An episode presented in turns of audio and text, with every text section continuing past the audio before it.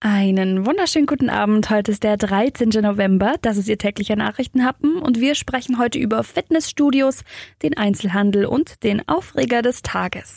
Der Nachrichtenhappen mit Lara von Dohlen. Gestern hatte das Landratsamt Neu-Ulm noch gemeldet, dass Fitnessstudios unter bestimmten Voraussetzungen wieder öffnen dürfen. Dem schiebt jetzt aber der Freistaat Bayern ein Riegel vor. Der Bayerische Verwaltungsgerichtshof gab gestern in seiner Entscheidung zu den Fitnessstudios einem Eilantrag eines Fitnessstudio-Inhabers zum Teil recht. Die vollständige Schließung der Fitnessstudio wertete das Gericht als nicht verhältnismäßig. Denn nach der aktuell gültigen Corona-Verordnung dürfen in Bayern Einrichtungen des Freizeitsports für den Individualsport allein zu zweit oder mit den Angehörigen des eigenen Hausstands genutzt werden. Diese Regelung müsse auch für Fitnessstudio gelten. Das haben die Richter gesagt. Statt für Fitnessstudios jetzt aber eine Ausnahme zu machen, schließt Bayern kurzerhand alle Indoor-Sportstätten. Die offizielle Begründung des Freistaats für die neue Verordnungsänderung lautet, die Staatsregierung respektiert selbstverständlich den Beschluss des Bayerischen Verwaltungsgerichtshofs und seine Begründung. Deshalb wird sie durch eine sofortige Verordnungsänderung die vom Bayerischen Verfassungsgerichtshof geforderte Gleichbehandlung von Fitnessstudios und sonstigen Sportstätten dadurch herstellen, dass mit Wirkung zum Freitag, den 13. November, also heute, in Bayern sämtliche Indoor-Sportstätten geschlossen werden. Das hat Gesundheitsstaatssekretär Klaus Holleczek gesagt. Die leider steigende Infektionslage in Bayern zwinge zu weiteren Maßnahmen, um das Geschehen in den Griff zu bekommen. Der Infektionsschutz und die Gesundheit unserer Bürger haben absoluten Vorrang, sagte Holleczek. Ob das bedeutet, dass nun die übrigen 15 Bundesländer in der kommenden Woche mit dieser Entscheidung nachziehen, ist bisher noch offen. In jedem Fall dürfte das bayerische Verbot bei der Videoschalte der Länderchefs mit Kanzlerin Merkel für viele Diskussionen sorgen und natürlich auch in der Bevölkerung.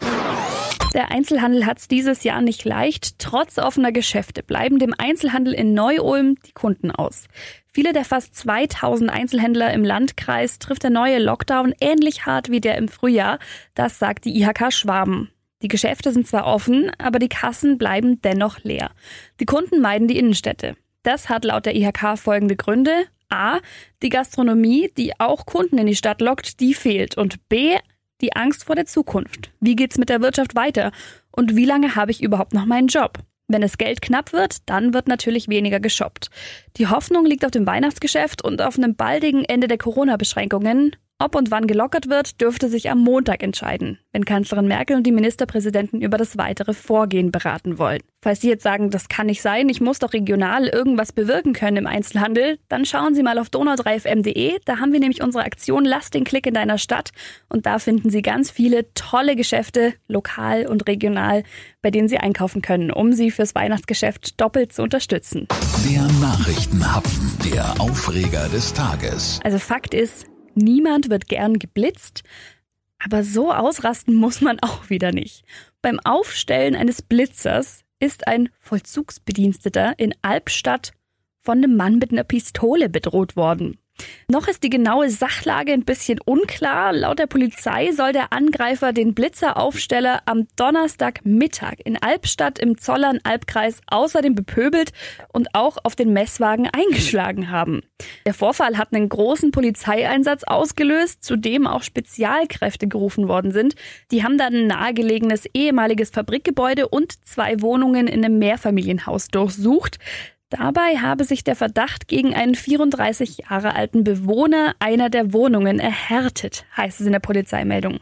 Der Mann sei vorläufig festgenommen worden, bei ihm sei auch eine Schreckschusswaffe gefunden worden. Die Ermittlungen dauern im Moment noch an.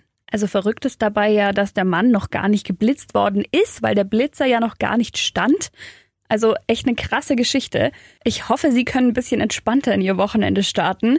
Ich auf jeden Fall. Ich habe nächste Woche Urlaub, aber ich bin sicher, bei meinen charmanten Kollegen sind Sie bestens aufgehoben. Wir hören uns dann übernächste Woche wieder. Bis dann.